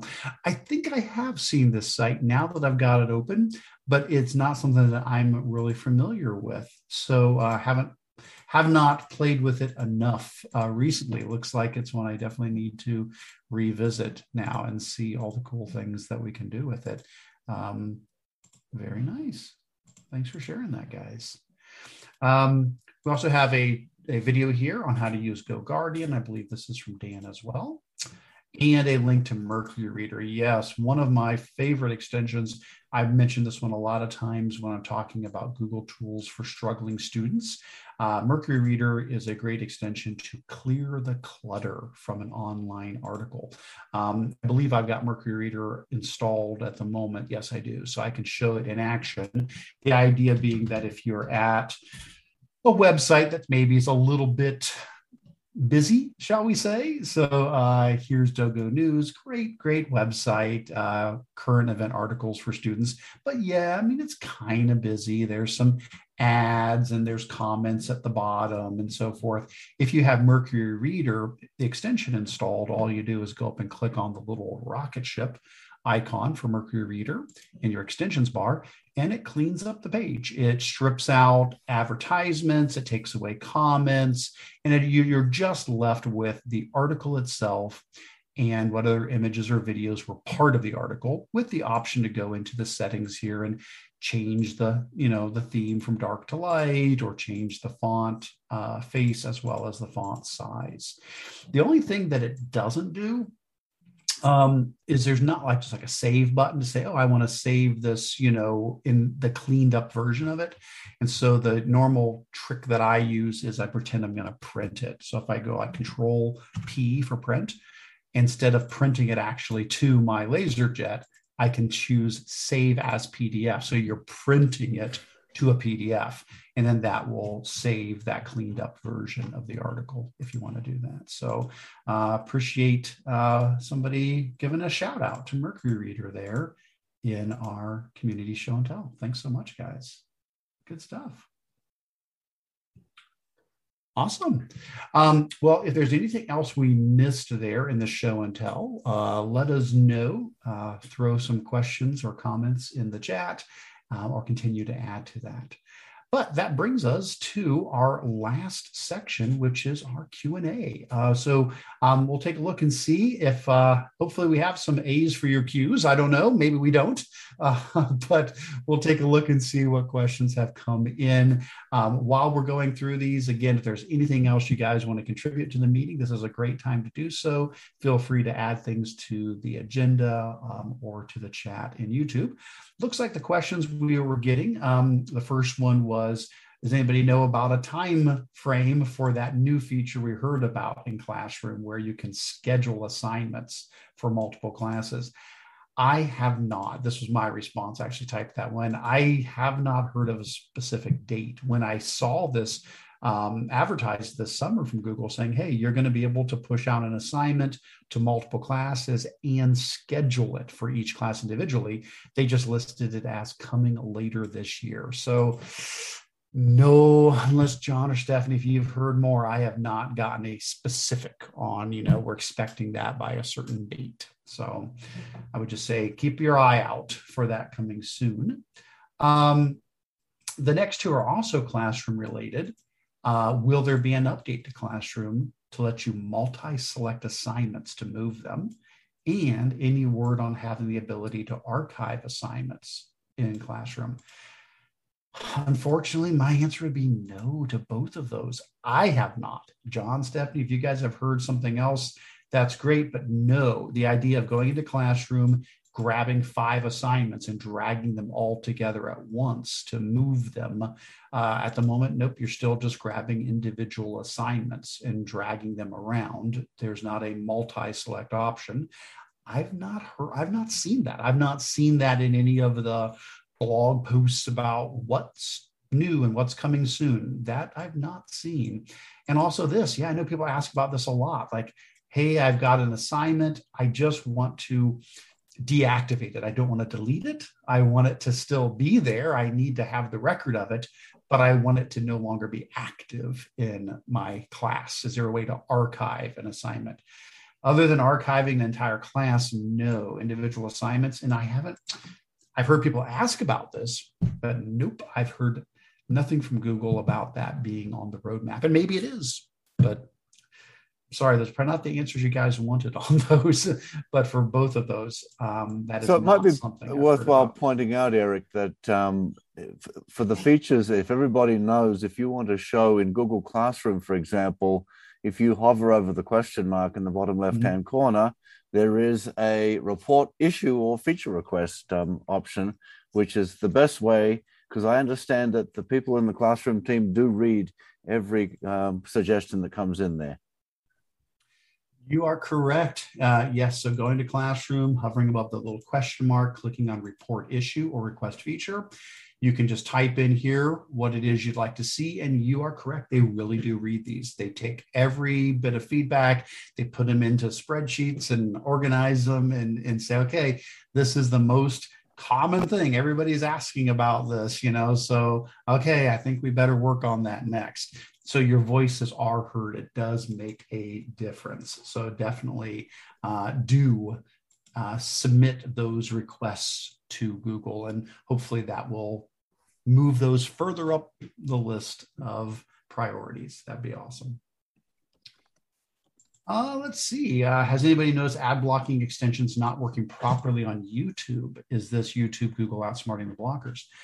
I don't know. Uh, John, Stephanie, if you guys have any impact, any feedback on that, I um, I use on my personal account, I pay what is it now called? It used to be YouTube Red.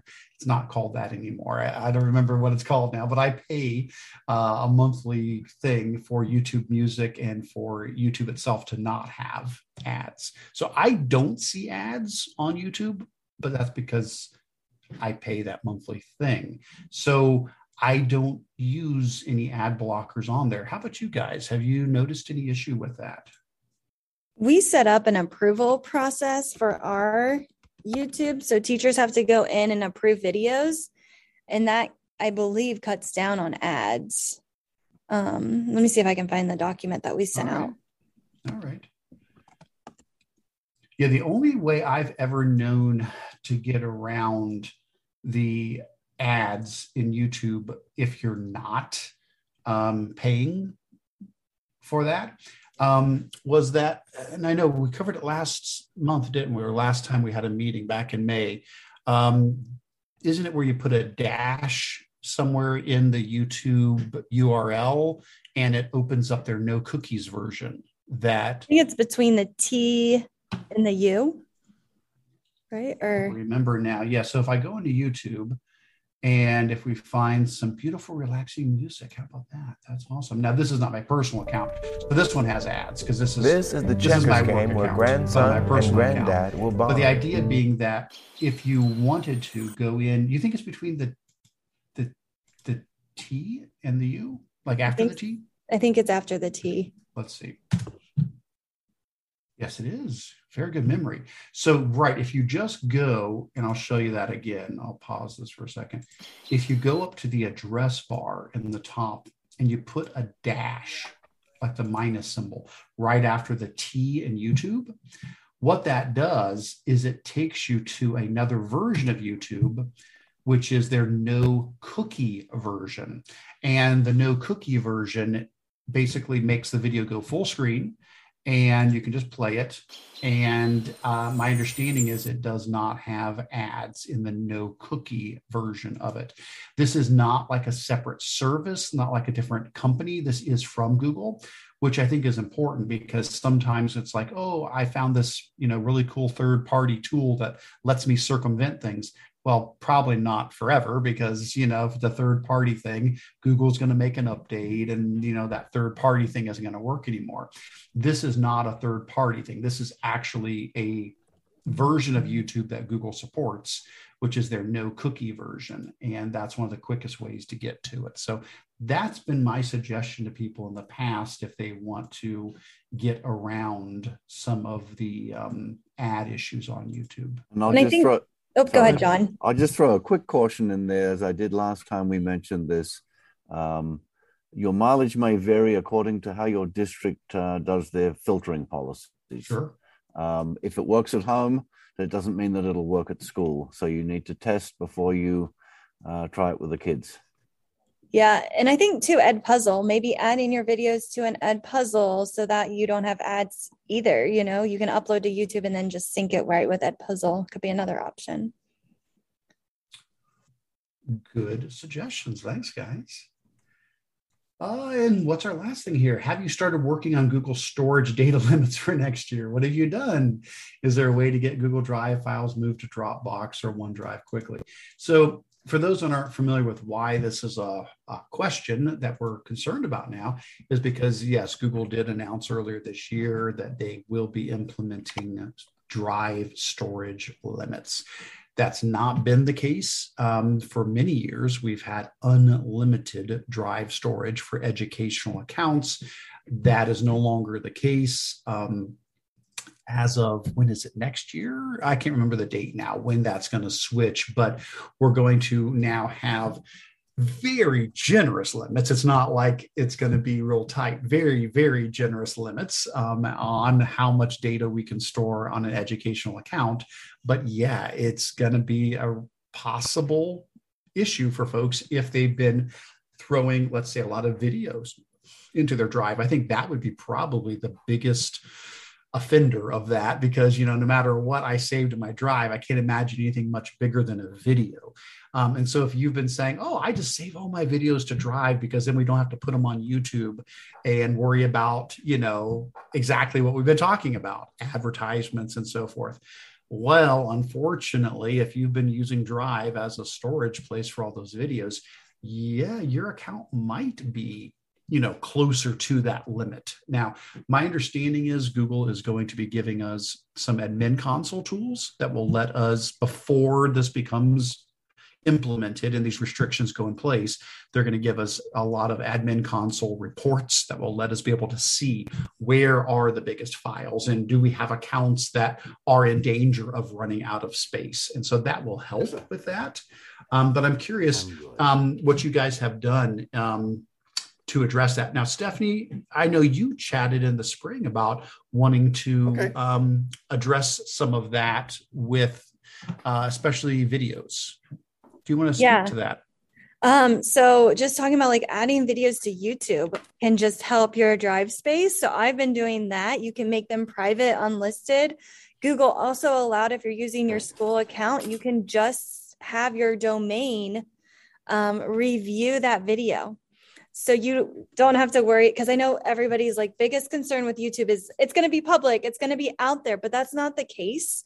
Um, so i can actually link my session from the spark um, conference that i did on youtube. So i'll add oh, that in there also drive sweeper. So clay um, smith he's amazing. He created an extension that you go in and you add this extension right into your drive. You click this button and then you add a date. So you pick whatever date you want and it will sweep everything in your drive from that date. So if you haven't opened a document since maybe 2016 it's probably time to delete it. Um, so he just kind of he created this extension for you to able to do that. I feel like Google will come out with something as well because if you have Google Photos, they um, they pick up using the AI and they're like, this is clutter. Do you need this clutter? And it's usually yeah. like screenshots that I've taken right. at school, like just to quickly send it to my email. So that way I remember, hey, I need to put in a help desk ticket for this, or I saw this idea on Twitter and then I no longer need it um, after maybe I implemented or something. So it will tell me you you don't need this. Um, so I'm hoping Google does the same type of thing. Like you haven't opened this document, do you still need it? And then you can just hit like delete or whatever. Um, search your untitled documents. There's a lot of times I do a lot of trainings oh, and I don't title it. So maybe just go in and delete those. Just search using the search bar in Google Drive. Um, Google put out an understanding the storage. Um, so right here, it's like a PDF and it talks about, um, oh, let me fix that. It talks about different storage options that you might want to look at and it's also by organization. Um, so it's not just you it's your whole organization that has to reach a certain number. And then it just kind of gives some helpful advice for um, looking at your storage and just kind of what you should do and what to look at. Um, when i went in this spring um, eric can you go to your google drive? Yeah sure so this spring I went to my Google Drive and I, I have to remember what I did because I don't do it often. I clicked um, down at the where it says storage over on the side. Yep, right there. Okay. and you can see what files are taking up the most space. Oh, wow. And so I use that. that. information and I saw, okay, those two documents that are Ooh. read are videos. I'm going to yeah. download those and upload them to YouTube. And in YouTube, you're able to download your videos. So if I needed to go back and download huh. it and use it somewhere else, I have that ability. So I just did that. I went in and I took all my videos, downloaded them, and then I went into YouTube, uploaded them, and then I deleted them off my drive once they were all good. Um, so again, you can see yeah. what is taking up the most space in your drive, and that will help you quickly get rid of those big files. And some of it is like huh. I don't know. Those three at the top are yeah, these the are documents. Yeah, do you need these, all three of the same documents? Don't Probably need any not. of the, don't need any of that. That's I don't know if you guys remember CloudReady. That's uh, yeah. That, they're awesome. They're the ones that do the um, uh, version of Chrome OS that you can load onto mm-hmm. like old laptops to give them life. Uh, apparently, I've got you know the uh, the executables to install that in my drive and didn't even realize that. My gosh, look at all the space yeah. that's using and up. So right so, there, you can kind of go in and you can see, okay, that's a duplicate. Helpful. Like why I don't need two of these, I just need one. Um, right. So just looking at that and kind of saying, okay, what is similar, what's not, um, and going through your drive that way really yeah. helped me. Awesome. Um, another I'm idea is if you're an IT person and you've got access to that Google admin console, um, our IT department, they emailed out staff who were over a hundred gigabytes, I believe. Okay. Um, so just send out an email to those and just say, hey, here's some ideas. Add your videos to YouTube, add um, go through your videos by clicking that storage and just kind of seeing what you have. Um, so that could be another option. Great suggestions there. So, um, very good. Yeah, I think this is something we're all going to be looking at over the coming months. It hasn't become real yet. Uh, I don't remember when. It's sometime next year, I think, maybe even next summer when this goes into. Uh, if we look at the last agenda, I know we've got information in there about this uh, change, but uh, I think we'll probably be good to get ahead of it. This would be a good time to start getting people thinking about cleaning up their drives for that. Again, I think video is going to be one of the biggest things. So I think that idea, yes, of moving videos over to YouTube. And your point is very important there, Stephanie. People say, well, I don't know that I want something just sitting out there on YouTube where everybody can view it. You're allowed to put it there and just make it unlisted. That way, again, people won't accidentally come across it. They're going to have to, you know, have the link to be able to see it. And that's still a great way to uh, store the video. And there's no limits on YouTube yet. so, probably a good place to put things. Awesome. Thanks. Good, good stuff. Oh, and I just see we had one more question here about new security policies in Google Drive. And should we be concerned about the, the links and is it worth going back and changing these? I believe I know what you're talking about here. Um, so this was something that has applied to Google Drive, but also um, this has impacted YouTube. It's impacted a couple of things that Google is going back and they are adding, uh, they're updating the way files are are shared to give better security for them. And so what they've done is um, they've gone back and I can't remember what the date was for files that were older than a certain date. If they were shared um, as you know viewable through the link, um, some of them have gotten changed. Same thing with YouTube. Um, and let's see here. It says starting July 26. You can see if this impacts any of your files.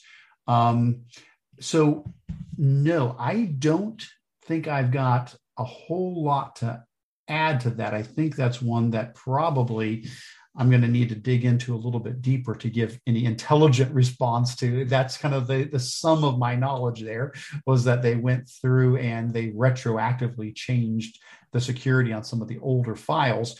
I saw this more on YouTube where it was like anything before 2016 or something, any video that was listed as unlisted is going to be changed to private unless you want to switch it back and that this was a similar thing with drive i don't know stephanie or john did you did you have any input i looked at my that? files and and they always appeared to be uh, files that weren't like google files and they weren't pdfs but they were other documents that uh, you use in other programs on your computer that you're storing on Google as a um, uh, using it as a storage place. And so when I looked at my list of affected files, they were all sort of non-Google uh, type files. All right. So unfortunately, no, I don't have anything to add to that discussion, but thank you for the link there. It looks like this link has some pretty good FAQ questions on there. Uh, probably a good one to take a little closer look at um, because, yeah, it looks like, do they have a date on here? Can I change whether to apply the update after? Well, August 25th was yesterday. so uh, looks like we can continue to modify an update after that uh, time if need be. All right. And anything else here? Oh, has anybody done the Google Certified Coach program? I have not. Have you guys done that, John or Stephanie? I have. Um, okay. It's really good. So if you are an instructional coach or tech coach, um, it walks through the coaching cycle. Um, so it talks about how you would do like one-on-one coaching and it's different from google trainer because with google trainer you it's whole group pd so 20 or more teachers or five or whatever, more teachers, but coaching is really focused on that one on one. So you need 100 hours, um, which is really easy if you are an instructional coach. If you're not and you're a classroom teacher, uh, it might be a little bit more difficult to achieve, but I think you can still do it. I had a couple friends that are teachers, but they want to become coaches. So they went through this program. Okay. Um, it gives you really good language to know, okay, what is a coaching cycle? What is it? Because you quickly learn when you become a coach, there's not a whole lot of support Um, it's kind of just you, and you're like uh, either alone or there's just a couple of you in your district. And so you can get really, really isolated very quickly. And so through this program, I uh, met some friends, and through the this is kind of a separate program, but they help you get through it. It's with Global GEG. Um, it's called the EC Open Chat, and it's just a chat that happens every single month. There's a couple different cohorts, so you can join on the next one if um I don't know when their last sign up has been, but you meet other coaches that are going through the curriculum as well. And you're able to throw out questions that are um, very specific to coaching. So maybe you're like, okay, who does a newsletter? Who does, um, how do you track your data? How do you, um, share your resources with teachers how like all these different problems in education um, and then with that certified coaches program it walks you through the coaching cycle um, it's really focused on jamie mcgarra's work when she was a coach in chicago city schools i want to say and so it focuses on the teacher's needs. What is the teacher struggling with? What is their biggest gripe? And then you walk through and you kind of brainstorm different ideas together. You implement them by co teaching. And then after that, you kind of reflect and you restart the cycle over and over again. So, again, I think it's totally worthwhile. I learned a lot. I was able to learn different language. So, when I am talking at district office and those meetings of why is a coach important, I'm able to support it with backup research and a PLN that's able to help me as well. So if you are a coach, do it. awesome. Well, thank you so much for sharing that personal insight uh, into that. That is great. Good stuff. All right, guys. Well, I believe that gets us to the end of the agenda. I'm going to go ahead and scroll back up through and see if anything else has been added in since um, we went through these. And I not seeing anything else in there at the moment. Let's go back up to our uh, upcoming uh, events and see if anything got put in there. Nope, I don't. Don't see anything new. So I think that gets us to the end. So let's do this. I'll do a little bit of a wrap up here. And then um, Stephanie and John, if you notice anything else in the chat that we need to address, um, we'll give a, a, moment to, to look at that as well. But as we begin to wrap up, just want to first of all thank everybody so much for being here today. We appreciate you taking the time, either live or recorded, if you're watching this recording in the future. Just want to remind you if you didn't get a chance to sign in, that we do ask on page two of the agenda, highlighted in green, the sign in form. We do ask that you please take a moment to fill that out. That will allow us to send you a certificate of attendance for the session as well as allows us to collect numbers. We don't send your email into Google, but we do uh, collect the numbers of how many people attended so that we can report that. Um, we want to remind you to um, look for our next date, our next month, uh, which I believe if we head out to bit.ly slash GEG Ohio and we look at the upcoming uh, uh, meetings is September 30th. So I don't have the agenda or the link in there for that yet. We usually create that uh, afterwards. So but um, at the moment, September 30th is um, our next scheduled one. I don't have any other dates on there just yet. I know we all need to kind of compare some notes here on our end. There are some dates that um, I think we all may have some different obligations. So uh, give us a little bit of time and we'll figure out what the rest of the schedule looks like for the year. But typically, it should be usually the last Thursday of the month tends to be uh, when we have these. Awesome. Well, oh, hey, look at that. We've got what a nice picture. Thanks so much for including that in there. Um, all right. So, as we go to wrap up, John, Stephanie, anything else that you wanted to uh, share or uh, uh, address? I'm just going to say words of encouragement to everybody. Um, try one thing new, just um, but keep coming back to to this document because there's all different kinds of ideas and uh, try one new thing each week and then you will have tried four things by the time we meet again. Love it. I love that john. That's a great idea. All right. Anything else from you stephanie before we wrap up um, we will add the audio to the podcast. So if you are wanting, or you know a friend that's really busy and you're like, hey, we want you to listen, they can listen wherever, if they're working out or whatever they're doing. And yeah, what John said, um, I really love what he said. And have a great back to the school year. If you haven't started yet, or if you have, I hope it's going well. And again, feel free to reach out to us or the Google group if you have any questions or any needs or whatever is going on. Let us know. Fantastic. Well, thanks again so much. Thanks to Stephanie and John for being with us today and sharing such great resources. And thank you guys all for uh, joining as well, participating in the chat. And uh, we do wish you a wonderful start to the school year. See you guys next month.